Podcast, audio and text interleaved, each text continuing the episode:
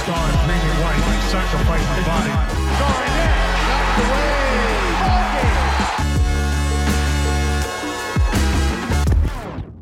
Welcome into another episode of First to the Floor. Ben Vallis here. Thank you for joining us. Hope you're doing well. Alongside me is Jake Eisenberg, and we're really plunging into the off-season isolation here. The draft is in a week, but we've got to entertain ourselves in the meantime. So we're kicking off a series that we're going to run throughout the offseason called Getting to Know Your Celtics Media, which is a working title. Suggestions are welcome. And tonight we're very happy to welcome our first subject for this series, reporter and writer for CLNS Media, Boston Sports Journal, and Celtics blog. It's Bobby Manning. Bobby, welcome. How you doing, mate? Hey guys, great to be finally on here. I enjoyed watching you at uh, 2 a.m. after the late night. Yeah, absolutely. Yeah, a foray into the, the CLNS network. Uh, and Jake also joining us, who does have to jump off in about 15 uh, minutes to jump on another pod, the very great uh, Backdoor Cuts pod. Jake, how you doing, man? I'm good. I'm good. Um, I'm in the midst of my 30th um, year old celebrations this weekend. So um, we're, we're moving slowly, but we're, we're now Bobby's here. He's energized me. Any any semblance of a hangover is is now gone. I'm ready to ready, ready to rip in. Yeah, it's that time of day over there. Um, I'm, I'm in my prime right now. Those those basketball games got me, you know, in, in my most energetic state at 10:30 at yeah. night. now probably last till 1 a.m. uh, glad to hear. And Bobby, what have you been doing to keep yourself busy now that the the Celtics content machine is dried up? Yeah, there's been a lot of rumors popping up, obviously. So I've been writing quite a bit since the season ended. Uh, you know, the finals were good. I was, you know, podcasting a little bit about that. Um, but mostly just prepping for stuff. And, uh, you know, I think the Celtics are probably going to be busy to some degree this offseason, making some changes. I don't think anything dramatic is going to happen here. Uh, but, you know, the offseason, you, you lay low for a few days you, you, chill, and then all of a sudden it's like another yeah. season starting once the draft comes around. But yeah, it's just a week away now. Yeah, well, let's get into some of those rumors. So Brian Windhorst on ESPN, I'm going to quote him here: "If Bradley Beal gets traded between now and next Thursday, I think people are going to be very surprised at the price and potentially how low it's going to be because his contract is not attractive." Uh, and then league sources, this is per um, Brett Siegel of ClutchPoints.com, said that they believe Brad Beal is obtainable for two first round picks and matching salaries. Um, and it's important to note that Brad Beal has a, a no trade clauses there as, as, well. So there's that trade rumor, and then there's we heard earlier today the Isaiah Isaiah Stewart trade rumor as well, aka Beef Stew. The Celtics are potentially digging around there uh, around the possibility of obtaining Isaiah Stewart. Of those two, we'll call them rumors, trade rumors. Bobby, which two do you think, or which one rather, do you think has the most validity? I think obviously the Isaiah Stewart one, you know, James Edwards put that out there. He's he's great on the Pistons side, and mm-hmm. uh, he threw at the end of there that he doesn't see the Pistons moving. Stewart, I do wonder what the trade off's going to be for that team as they try to start to get a little bit competitive here. You know, they've been tanking for a few years. Cade Cunningham will be coming back. Uh, I wonder if a guy like Malcolm Brogdon would make sense for them. I think that's probably what the Celtics would have to offer to make something like that work. Uh, Grant to me doesn't move them enough. Uh, Isaiah Stewart's a talented center who's shown some great upside here. He started shooting threes last year and got to 32%, shot four a game. A physical rebounder, defender, a little undersized at the five, but a guy I think that still has some upside at 21 years old. So I definitely see the Celtics being in on big men like that who project to not only su- supplement their uh, depth at that position now, but allow them to have a guy into the future who they can work around because the stopgap, Daniel Theis, 2022, Mike Muscala this year, not only did it not help much when Robert Williams and went down or Al Horford was taking nights off and such, uh, the playoffs especially you didn't see much of Theis or Muscala in the moments where it mattered. You need something that's a little more sustainable here. And it feels like Grant Williams is gone to me. So, if anything, that was going to be the guy who, after Horford ages into the bench and after, uh, you know, Robert Williams becomes a starter, who's your second guy? Who's supplementing your depth at that center spot? And Grant would have been that guy if they could have got a deal done with him. And now looking at the finances and the money that might be out there this summer, and you know how they used him last year. He just might be too expensive for what he is on this roster. So uh, downsizing the salary on the roster is going to be something they have to do at some point here. And if you can do that while getting a cost control piece like Stewart, who's making 5.2 million next year, that makes a lot of sense to me. And I can't think of some names off the top of my head if they can't get Stewart who are in a similar place.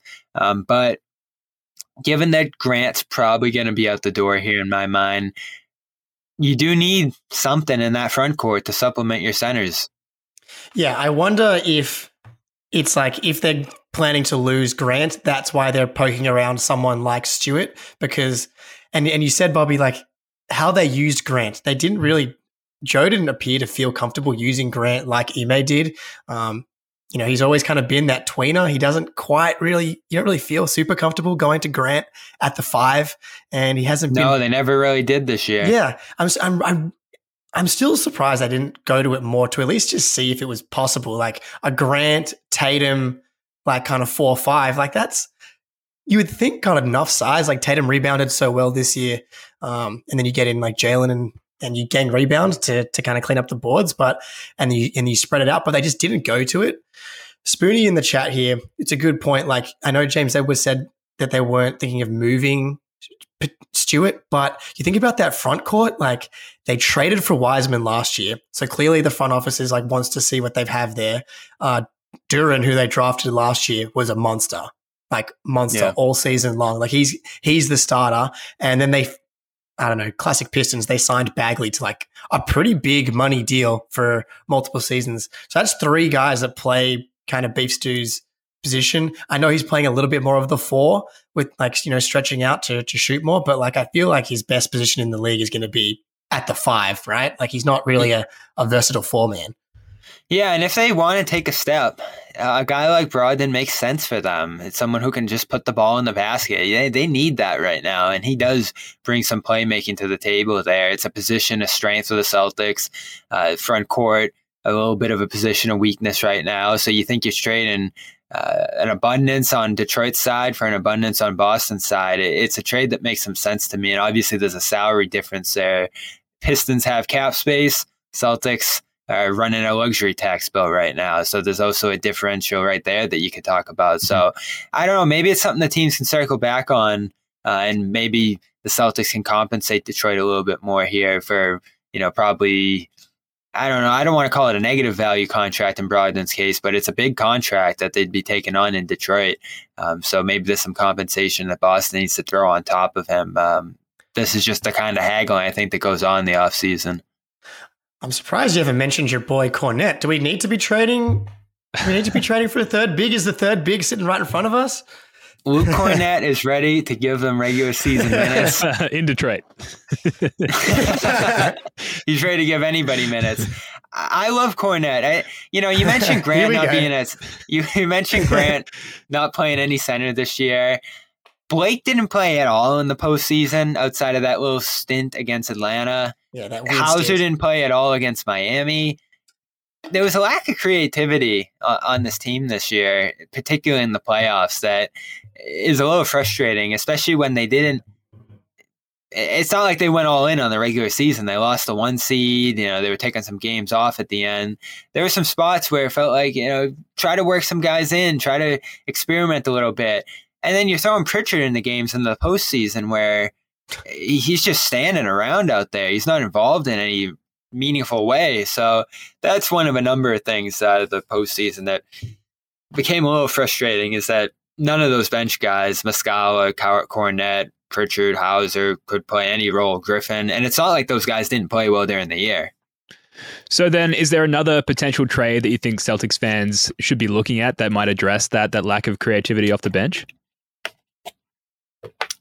You could try to consolidate a little bit and um and get a guy that uh, would be able to eat more minutes with a little bit more trust um, from the from the bench. And I, I, don't have a name off the top of my head. A guy who intrigued me at the deadline was Alec Burks, another Detroit mm-hmm. guy mm-hmm. uh, who I think's you know on a, t- a ten and a half million dollar contract. There, something you could probably easily match with a couple guys off your bench if you want to consolidate a little bit. Pritchard's a guy who I think in a deal like that makes some sense for the other team. A guy with a little more upside, youth. Uh, you know, he's in the fourth year of his contract as well, so he will need an extension uh, this summer. But um, that's pretty much what they have to offer. There is a guy like Pritchard, Gallinari's contract. Obviously, he picked that up today. I don't know how much value that'll have, but it is the significant salary off the bench, about seven million. So yep. if you just need money to throw into a deal, that's that's something you can do as well. Uh, but a lot of the money that's going to be moving for the most part, I think, this summer are going to be significant contracts that teams are trying to get off of. Chris Paul seems like San Antonio is the destination there. You know, we all kicked around that a little bit with the Celtics, and it's intriguing, but I just feel like at 38, that's just too short sighted in my mind. Yeah, I agree. Yeah, the I, idea of it fun, but nah. No, yeah, it's just a, a, couple years ago. It's too late. You're right. Ship has sailed. I, I, do want to circle back on the idea of a Beal trade to the Celtics just yes. for a second. And so a couple of things. And I, I, was surprised how quickly dismissed the whole concept was on all the podcasts I, I listened to today and articles that I've read. Uh, and also, in particular, that in all the hypothetical scenarios where the Celtics would acquire Beal, that Jaylen Brown was included by default as, as part of that trade package. And yet there exists several avenues in pockets of salary that the Celtics currently possess that they could package into a trade uh, to make the, the salaries work in, in a trade with the Wizards for Beal. Uh, and you add to that that Beal has this no trade clause, which is kind of the, the fulcrum in our leverage, if you will, in, in making this potentially work. And then finally, pepper on, sprinkle on the fact that Jayson Tatum oh, yeah. and Bradley Beal are good buddies and maybe Beal could be coerced. Obviously, I'm very speculative here. Beal could be coerced into steering the Wizards towards only dealing with the, with the Celtics there. Um, and then you add in the fact, just to, to finish the point here, do you maybe feel motivated to make that trade if you're the Celtics, just because you don't want to see your close opponents like the Heat or the Bucks, for example, get better by way of acquiring Beal themselves?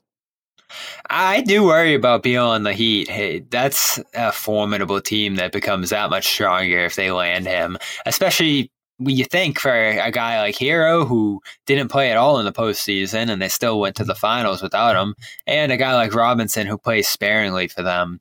Uh, if they're healthy, probably not at all. So you're basically turning nothing. You know, Robinson was okay in the playoffs, but next to nothing into an all NBA caliber player who's going to be playing next to two great playmakers. Beal is awesome off the ball. Uh, in the in the uh, incarnation of a trade you, you mentioned where it'd be other pieces, not Brown, going out for him, and then you make it a big three. Uh, that's a nice starting lineup with with White if you were sending oh, out man. smart salary and the three wings, and then you know your centers there. Uh, it's just, I guess, three things give me pause there. Obviously, Beal's recent play and the injuries is, is, the first thing you think about. You can probably get around that. And I do think in a new situation, he's going to look much closer to that all NBA player he was before. Once again, along with some motivation, I think, to play for something at that point. Um, though, number two, you probably only get a year out of that core with how expensive it's going to get once Brown's contract kicks in. And then, you know, who you train at that point? Beal still has a no trade clause when he lands on a new team. So he's difficult to trade already from Washington's position. If you're Boston and you know you don't accomplish what you want to next year, all of a sudden you're in a much less flexible situation the mm-hmm. following off season to try to make some changes. And then on top of that, when we talk about this team's issues, the two stars being more score first guys, not having the playmaking you need, and the ball just getting stuck and it almost turning into my turn, your turn a little bit. I, I am going to give Beal more credit um, than other people because I do think he's such a great off ball mover, maybe the best off ball mover I've seen in this league at his best. Uh, he's such a great shooter. So if he's in those catch and shoot positions, you love that and he is a great secondary ball mover that if that was your team, you could make it work. But is that a good plan, especially long term for your team? It's tough, I think, to commit to it, especially where you're giving up a smart who I think is going to be key to kind of sustaining depth under this new CBA. He's signed through 2026. That's a real advantage, I think. Uh, you know, you, you have your other supporting cast alongside like Brogdon, who I don't think you just throw away this offseason. You know, we get back into that debate of do you just run this back? This would be a good way to really shake up the roster and consolidate talent so that you have these three eh, high, high level scores the teams are going to have to deal with night in and night out. It'd be a lot of talent for opposing teams to guard. It's Feels intriguing. good. It's Feels intriguing, good. but it's expensive and it's what a one year try at a title and then after that it gets really challenging i just don't think it's Yeah. enough of a guarantee that you get that No. title I think, and I think what's potentially more likely if you do trade for Beal is that you're moving off Jaylen before you're moving off Beal. in a Like, year yeah. Because if because if Tatum because this would be I think Tatum driven because a lot of the reporting right now is that like the Celtics aren't in on it and I don't know it kind of feels like the Celtics aren't in on anything until they are at the last second with Brad especially as opposed to Danny who is the opposite and he's in on everything and then wasn't in a lot of the right time. remember the harden saga Yeah, exactly Yeah. exactly so so i i don't really buy into like that really one way or the other but the idea of like beal's assist to turnover ratio is much better than jaylen's he's a much better playmaker um, definitely has his own turnover issues as well but like this team's biggest issues like it's it's the crunch time offense specifically but the reason they didn't win the title last year against the warriors and didn't get through Miami was way more to do with the offense than it was to do with the defense. The defense wasn't as good as it should have been this year, no question. But the problem was they could not score. They, and the offense just like as good as it looked early in the season, the off-ball cutting, the movement, all that stuff went away, and they fell back on those habits again. And so, like I like you said, doing a big shakeup, I do wonder if they need that big shakeup. And man, that Beal, Tatum, Jaylen lineup would just be devastating. Like there's and and and part of why I think you might need to really consider it. Miami seems to be the front runner according to, to the reports, but they're, they're Pat Riley's like Danny Ainge in that he's in on every star and hasn't gotten anything done lately. But if Miami is able to do like a Duncan Robinson freaking and nothing for Bradley Beal deal, and all of a sudden it's Beal, Jimmy, and Bam, that is a real problem. It is, yeah. Especially since this Heat team already beat you with what Yeah. they have now. Yeah. I think they'd still have a little bit of money probably if they decide to go into the second apron to keep Gabe Vincent, which I do think would be important at that point. You definitely lose Strus, uh, and then of course you're giving up Robinson and Herro, and you know you you may be keeping Lowry for some depth at that point, or maybe you're flipping him for something else. But it's it's it's a great uh, system that you now all of a sudden have the talent to win with which eh, last year it's a great system with some players that you're like, oh, how are they getting it done with those guys? If it's Beal, Butler, and Bam running all those handoffs and creating the quality of shots that the Heat did, it's going to be prolific. I mean, this was like the 26th ranked offense last Yeah. year. So this is a team that owns you to some degree, and now they're getting better. And you're probably getting a little bit of worse just before we start to consider any moves that the Celtics might make here if you assume that Grant's gone uh, you're in a tough spot going into next year, I think, and I'm sure some other teams in the East will be trying to improve as well. I could see if Beal moves, the Bucks looking at a guy like Kristaps Porzingis to replace Brook Lopez. Um, you know, does Philly move for a Kyle Kuzma and trade that um, Tobias Harris contract at that point? There's going to be some effects of Beal moving in other places, I'm sure, and you know the Knicks are going to be active too. Uh, trying to improve on what they have right now. So uh, the East is going to keep getting better here. It's going to keep getting more competitive. Uh, if it's healthy next year, you're dealing with that Bucks team again. If Harden's back in Philly, all of a sudden that's a team that was so close to beating you. Uh, so you're you're to have tons of competition here, and you got to find ways in your own right to improve. Doesn't mean you force a Beal deal, and I don't know what would that trade look like. Smart, Brogdon. Well, you, just do, you, you just do you just do Brogdon, Gallo, Muscala, Pritchard. You do all like you just you do the filler. Right, you're, you're trying to outbid the Heat though, so you know they But can throw is- in a Herro. But that, But that's where the if- no trade clause yeah. comes in. That's where Buddy Beal and Buddy Tatum get together and say, "Hey guys, this is this is what we're doing. This is how it's going to happen. Just make, Yeah, just take- make the salaries yeah. work. This is the That's only the place I'm going." I, I think it's more likely that he has a number of destinations he'd be okay with, and he's not really trying to force himself anywhere. And of course, the Wizards do need to get their appropriate return back. It's kind of a two way street here. That yeah, he does choose his destination, but they could also just choose to bring him back Mhm. uh, for another year. So I I I would be surprised if he says I'm going to the Celtics and nowhere else. Um, as, despite the friendship with Tatum here, Come because on. you know I saw some reporting today that you know Miami's a place he's been looking at for a long Yeah. time. Yeah. Uh, and who isn't? Yeah, of Uh, course. so Yeah.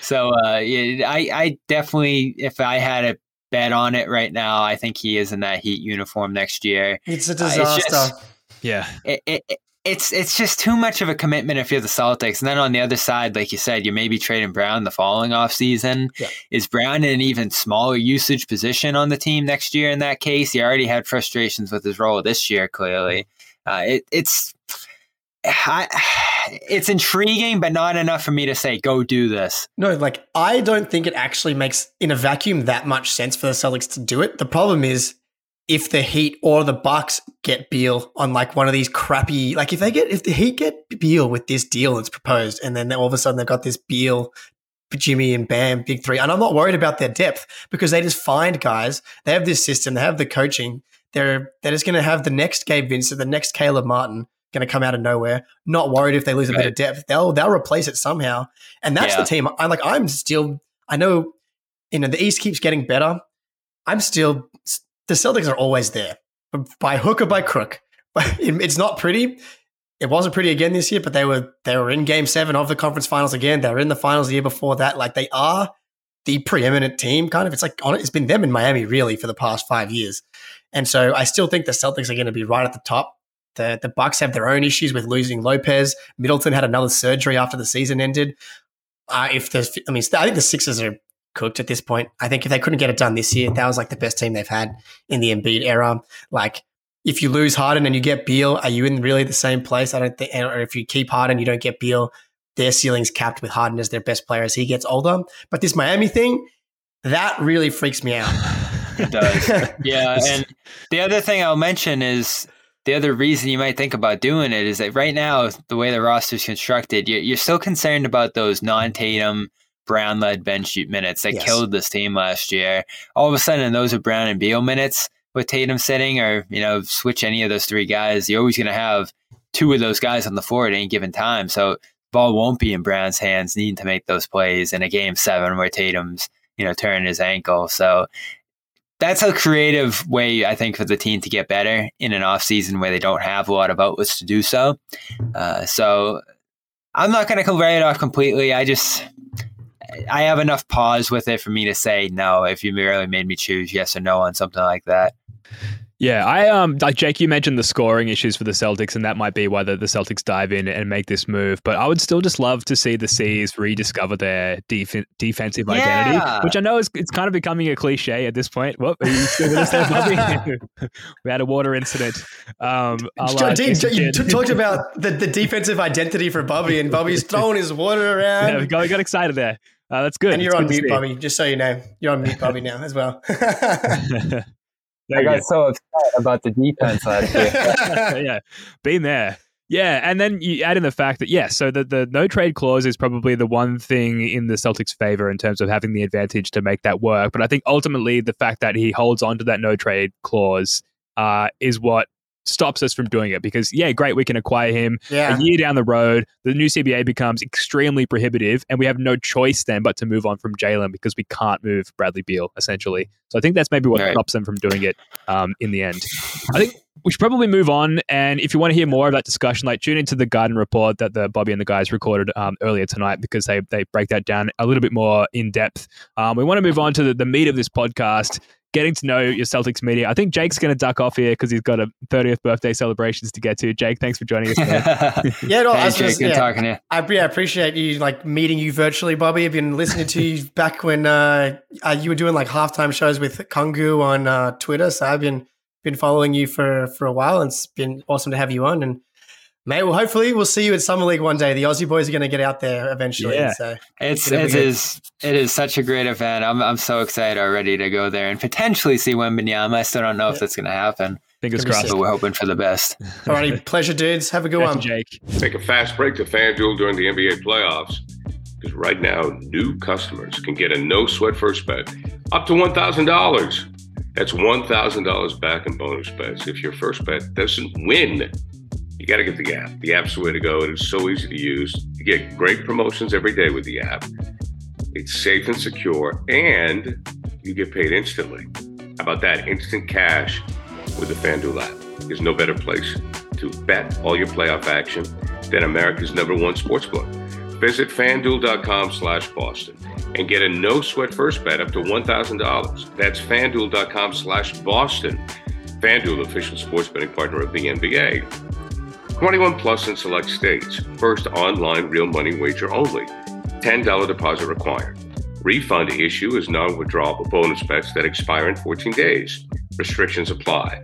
See full terms at fanduel.com slash sportsbook.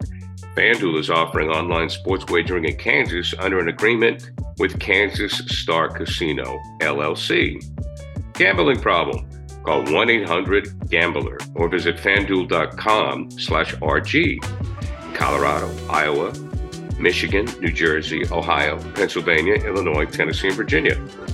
1 800 NEXT STEP or text NEXT STEP to 53342 in Arizona. 1 888 789 7777 or visit ccpg.org slash chat in Connecticut. 1 800 9 with it in Indiana.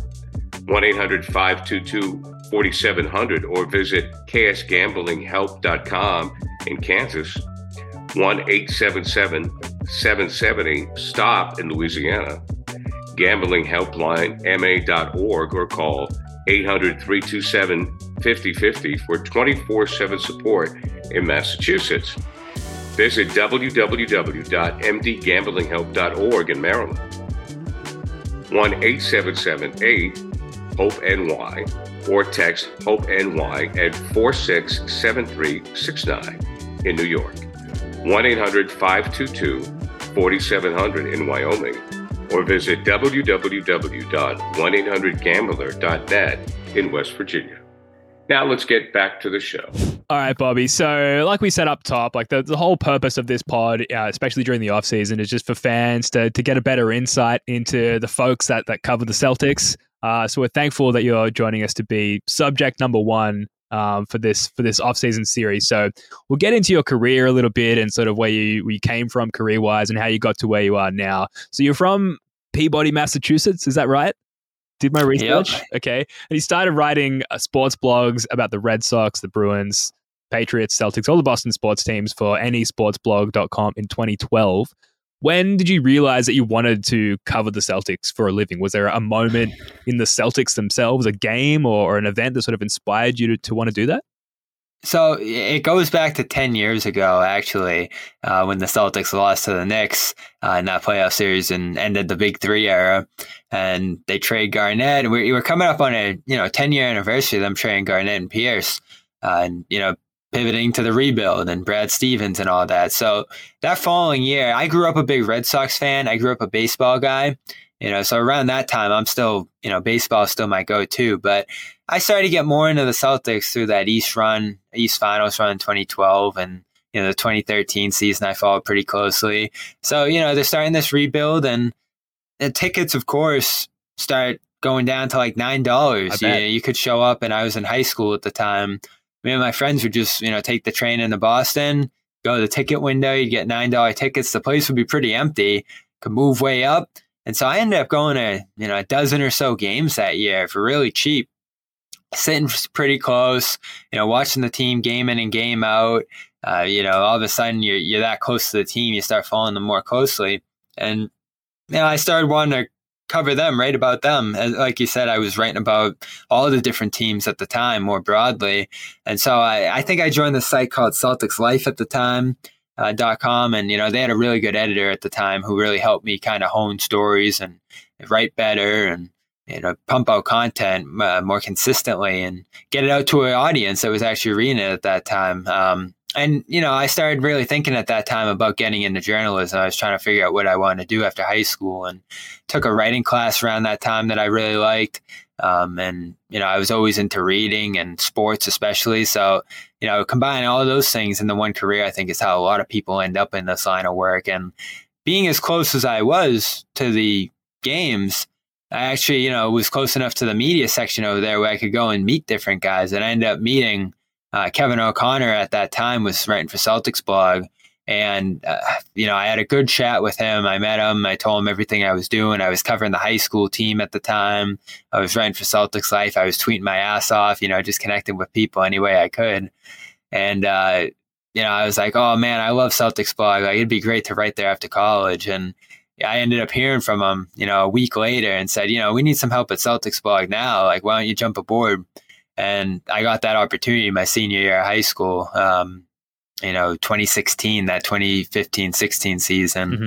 uh, I started writing at Celtics blog. So that was really, you know, I got into Syracuse not long after that, um, started writing more at Celtics blog. And I started with CLNS about a month later. They were doing a post game show at that time that was on Blog Talk Radio. And, um, you know, they'd take callers. It was after every game. And I started going on there quite a bit. And I ended up starting my own podcast uh, around that time as well, meeting Nick Gelso.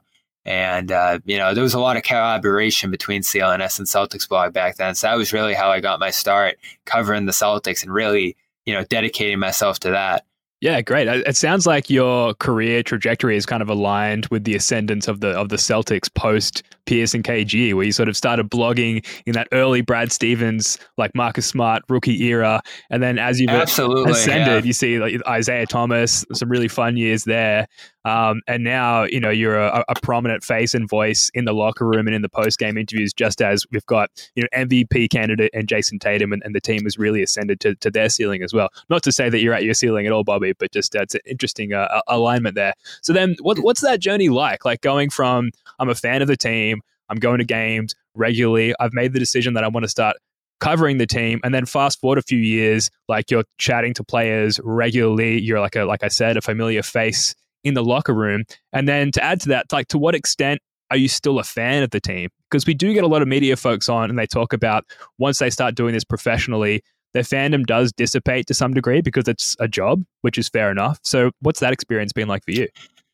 yeah, so I'll start there. Obviously, I still have um, the Horford jersey behind me here, and nice. you know, John gives me some crap about it sometimes. No, I love it, man. It's great. And, and listen, you know, the, you can't you can't deny where you came from. I, I was a Celtics fan growing up. Um, through those years, the Isaiah years especially, you know, blogging about the team there, you're still pretty entrenched as a fan. I was probably still going to games as a fan at the time. Uh, you know, still watching games on TV with friends. You know, you're there, you're, you're rooting like a fan. Uh, but you know what the job is ultimately, and there's there was never a time once I started writing and once I started podcasting and everything else that I was gonna give them the benefit of the doubt or you know act like the world revolves around the Celtics or um, you know, just defend them at every turn or, you know, even just root for them on the airwaves.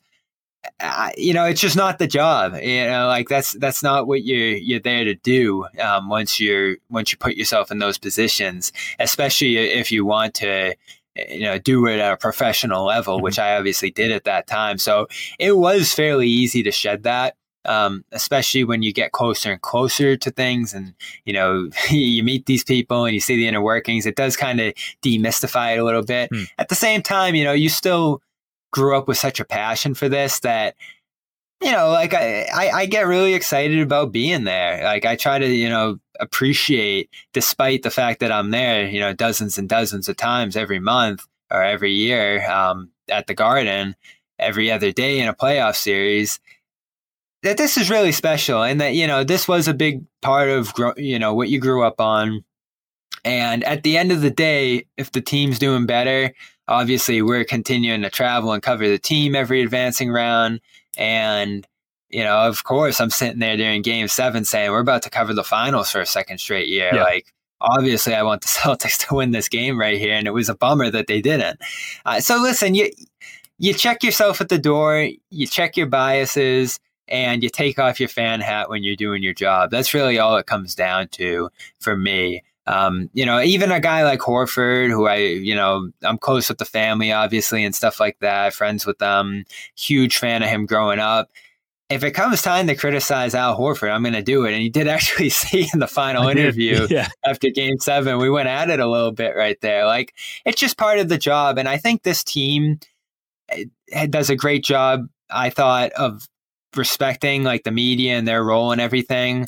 And I think this beat, which obviously is comprised, I think, of, of a lot of people from Boston, a lot of former fans, does a pretty good job of kind of taking off the fan hat and doing things in a professional manner. Like I think there's a good give and take in that locker room that was really um you know, helpful for me continuing to kind of grow into my role here and, you know, do it at a high level. And this really was the first year where I was able to kind of be adventurous and do things like freely the way I wanted to. Because honestly, you know, it was challenging during the pandemic covering the team the way we were. It was great to be able to jump on the post game show, you know, while they were in the bubble and fire that up and that be kind of, you know, how we were covering the team at that time. Mm-hmm. But I wasn't able to meet anybody and network and kind of, you know, develop stories and sources that way. Never mind interview people on a consistent basis. And it was the same deal in 2021, you know, we're not even in the building for half that year. Then when we get in there, everything's on Zoom. And then last year was very similar, especially for me, a guy who was just starting to get in there. Uh, we we didn't have much access. Of course, the locker rooms were closed, but everything was still on Zoom. Only a select number of media could actually be at the press conferences, and you know I was not among them. So I just kind of had a fight to get Zoom questions in, and it really wasn't that often I was able to. So I got really frustrated at times that year um, with how difficult it was for me to get the access I wanted at that time. And everyone was wondering if things were ever going to go back to normal. But, you know, Nick and John were always in my ear telling me to stay patient and stuff like that. And once the playoffs came around, it did open up in a big way. And I was finally able to, you know, get in there and kind of do the job the way I wanted to. Um, and this year was great. The amount of people I was able to meet, the amount of stories I was able to do, the amount of players I was able to kind of have face to face time with. And, course, a handful of Celtics I ended up developing pretty good relationships with, with this year too, which was, you know, really what, what it's all about. Like you want to be able to interview these guys, spend a lot of time with them, and you're not always able to do that, but the time where you're able to is really valuable. Yeah, again, an alignment with uh, with the Celtics there. So earlier in your career, you sort of knocked off course briefly by the pandemic. Of course, we saw the same thing with Jayson Tatum, who was just starting to ascend, and then COVID hit, and it sort of interrupted his trajectory there as well. So again, it's interesting how there's an alignment um, between the two there. I imagine it's a pretty competitive industry, Bobby. I think a lot of folks write about the Celtics, but only a limited amount actually get to be in the locker room or travel with the team. Were there any major barriers that you had to overcome, um, like to get to where you are now? Yeah, definitely. I think last year was was that big one. Um, you know, I really wasn't part of the beat. Mm. I, you know, I wasn't considered you know, like a, part of the a group of people who uh, covered the team on a day in and day out basis. And I do take a lot of pride in that because you know, listen, you know, we we've had some great people covering the team over the years at CLNS. Um, you know, Kevin O'Connor, like I said, was part of the Garden Report way back when, uh, in the earlier versions of it, and Jimmy and Nick, you know, were guys on the ground at that time, and even Jared Weiss back in the day, you know, was covering the team with the Garden Report and CLNS and Celtics blog. So they were the ones who got the foot in the door, so I could even be there in the first place. Um, but you know, enough time had passed. Jared had left. Kevin, you know, went to the Ringer and all that. So there really was a period of time there where you know Josue, you know, I, like he's been a constant. I think he's been a big part of you know keeping us on the ground there and keeping the coverage rolling through the years. But um, you know, like for someone to be there day in and day out at practices, at shoot arounds and stuff, the way like the re- regular beat members are, like the Globe and Athletic and everything else, we weren't at that level. And I, you know, was able to get the opportunity to do that and show the Celtics that like you know we're serious, we're about this we're just as much a part of this beat as anybody else there. Um, so that was what uh, my goal was last year. That was really what my job was last year was to show them that you know we're doing this at a high level and you know we deserve to be there in the scrums and the practices and everything else. And we ultimately were able to prove that. And then this year um, like you said it's competitive. And my goal this year was to break one story. Like if, if i could break one story that was going to be um, really meaningful to me. And it happened pretty quickly in training camp.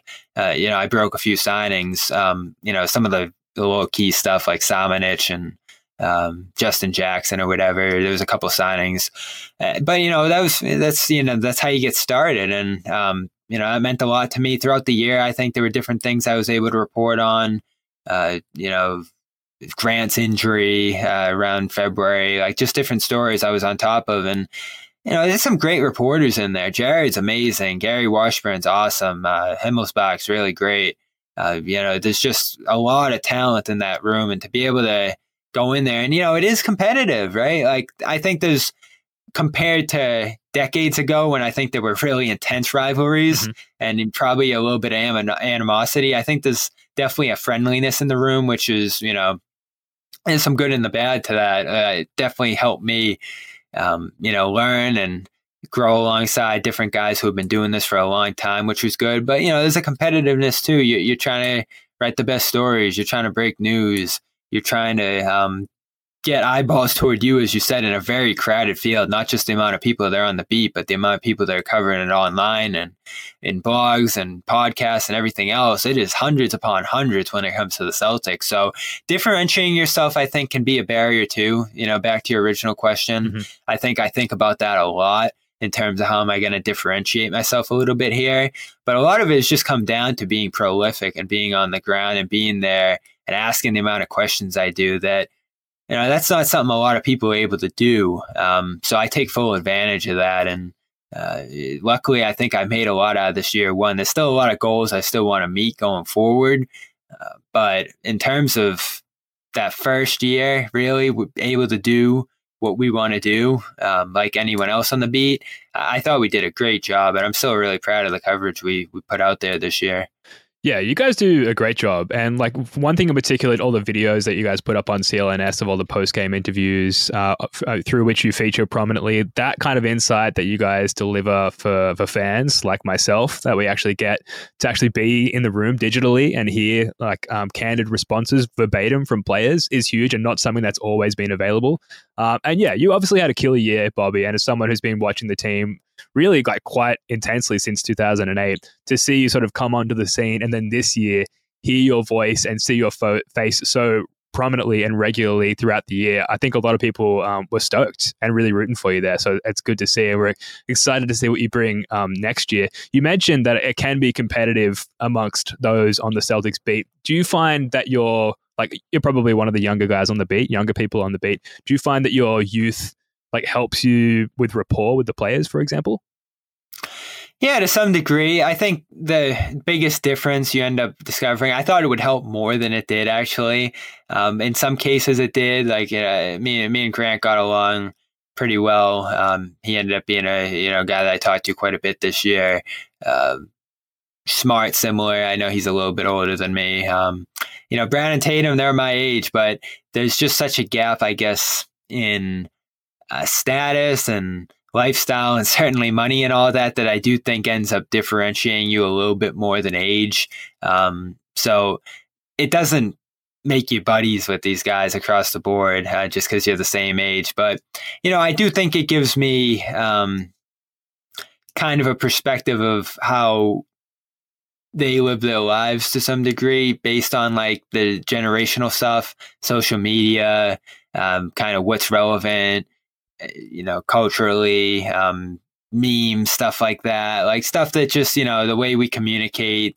Eh, there's there's definitely little things I help that I think that help um, in terms of like being able to go at things in a way that's relevant to them, like you know whether it's the music or whether it's the um, you know just kind of what's important to people our age and uh, th- there's some strengths to it for sure, but it's not like I mean, me and Tatum were born in the same month, and uh, me and Tatum really didn't have much of a rapport this year. Like I think you know we got along well in the scrums and stuff, and I got some good answers from him. But it's not like we were ever chatting on the side. Um, you know, like there's still a gap there. I think in terms of their status and how big they are, and this is across the board in sports media. I think now that is a big wall between the media and the players uh, rather than any age differences per se.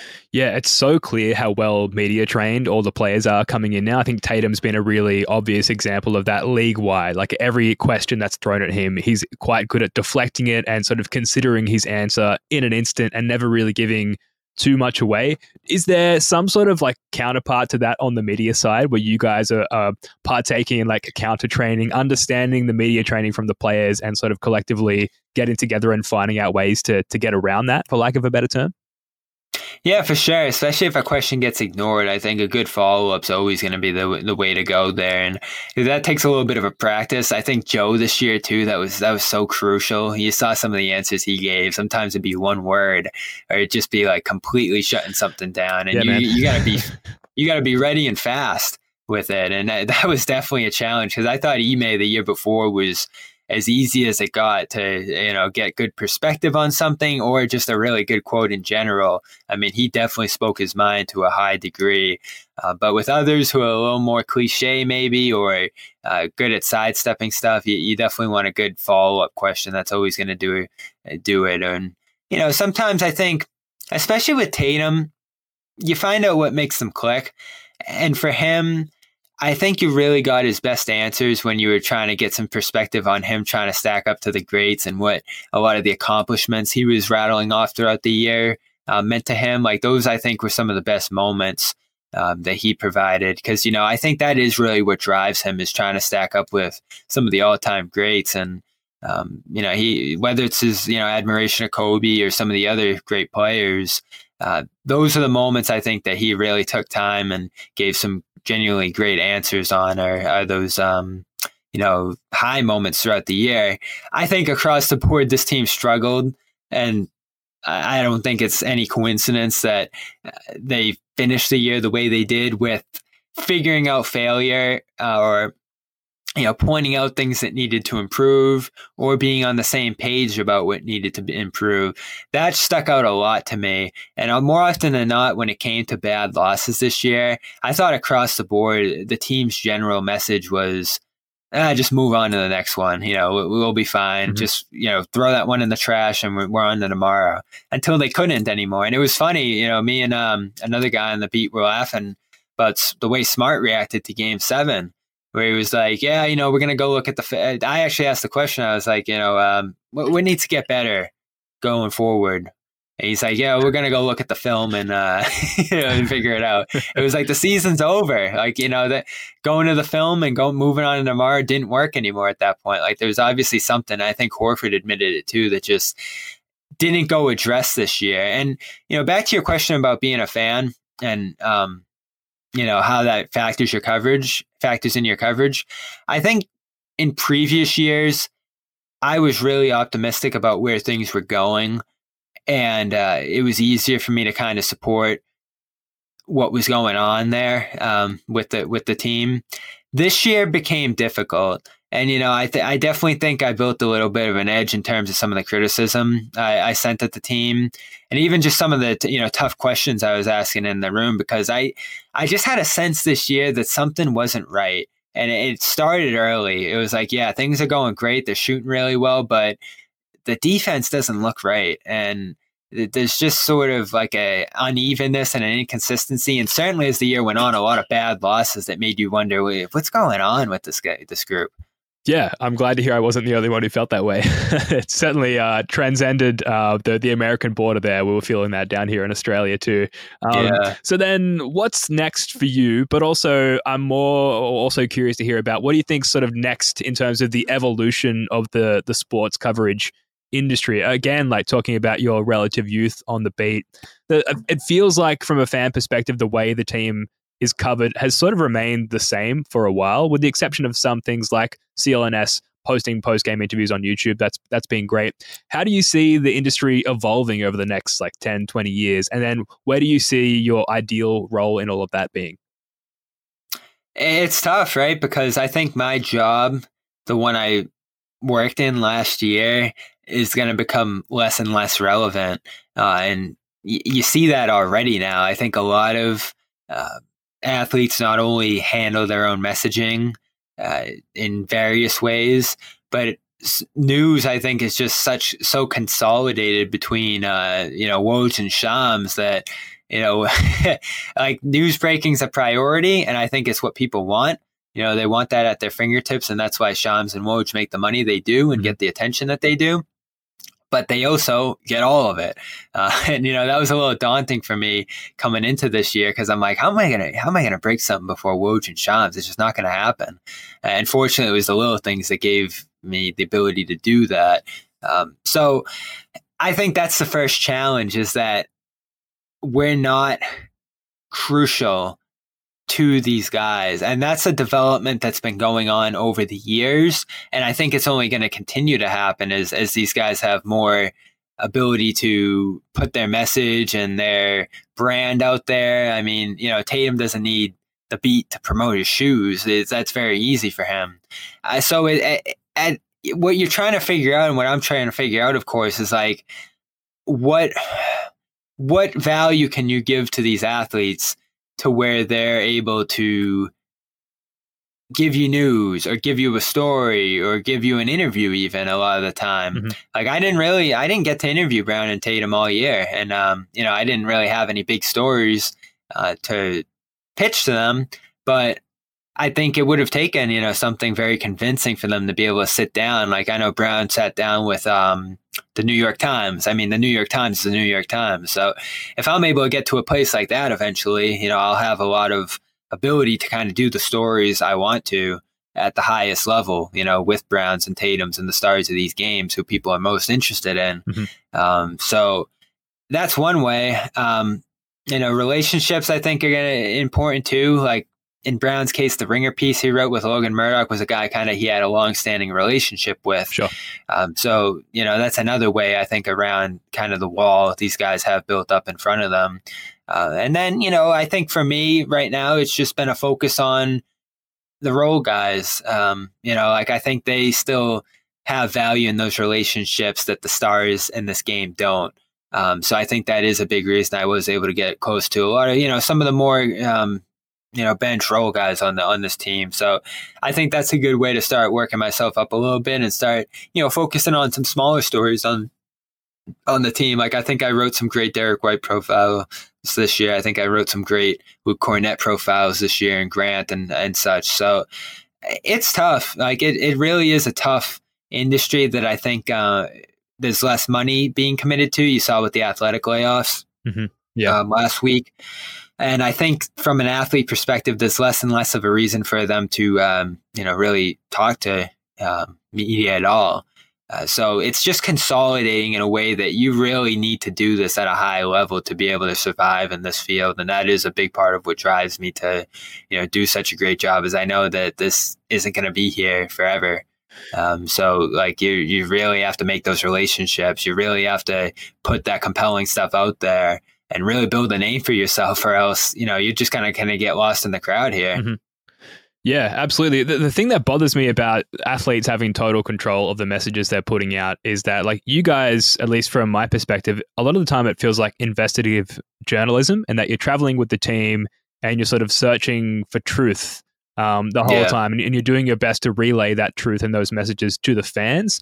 And without that being filtered through you guys, you truth tellers, and the athletes having total control of their message, it feels like we're only going to get this like really uh, player controlled narrative the whole time, and we're not going to get those insights, that truth that you guys deliver on a regular basis. So you talked about it's the challenges in, in finding uh, value from the players' perspective. There's still so much value from the fans' perspective, and I, I think I can't see that going away anytime soon. Like basically, when there aren't games on, you guys are all we have as far as like what's going on with the team, who's saying what, what's rumored, you know, how should I think about these rumors, how should I feel about these rumors? And I don't know what I would personally do without that level of content. So from all of us sitting at home, there's like a high high value in what you guys do, and uh, we're really really appreciative of it. Um, Bobby, we, we are going to wrap it up there. I did have some rapid fire questions for you, but uh, I think we've answered all of them.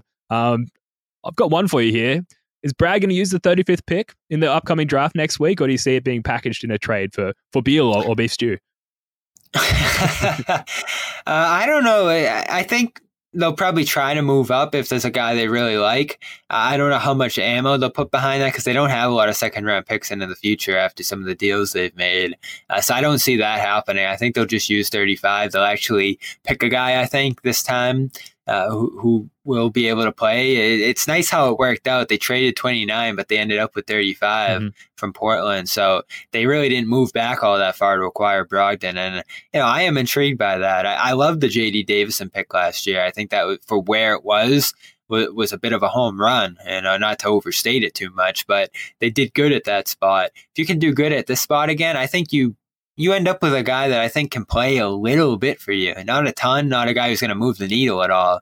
Um, but I do think you could add a guy to your bench that's uh, you know cost controlled and can maybe play a little bit. I haven't dug deep into this draft. That's kind of the um, impact of covering a team that plays, you know, close to June and is picking 35 is that you, you know, draft coverage isn't really way up on your priority board, but I am going to be cramming quite a bit over the next week here to, you know, throw some names out there. And I will say back in 2021, I think it was, or maybe 2022, one of the guys I highlighted for the Celtics second round pick was Austin Reaves, Ooh, uh, okay. who ended up being pretty good. Uh, and I'll say I think would have fit right in on these Celtics. Yeah, yeah, absolutely. Yeah, I think just not having to guarantee the salary of whoever we choose in the in the second round if we do make that pick um, also adds value given right. the, the, upcoming constraints there. So that's something to keep an eye on. All right, let's wrap it up there. Uh, thanks uh, for tuning in. That's going to do it for this one. You can find Bobby on Twitter at real Bobby Manning along with all of his great work on CLNS, Boston Sports Journal, and Celtics blog. Uh, Bobby, this was great, man. Thanks so much for coming on. That was really interesting. Yeah, thanks for uh, thanks for having me on. I, I, really enjoy talking about this stuff. Yeah, yeah, likewise. All right, thanks to Jake Eisenberg as well. Uh, we will be back with another pod early next week, and we will be live streaming the draft. So keep an eye out for more details there. Catch you next time. Go Celtics.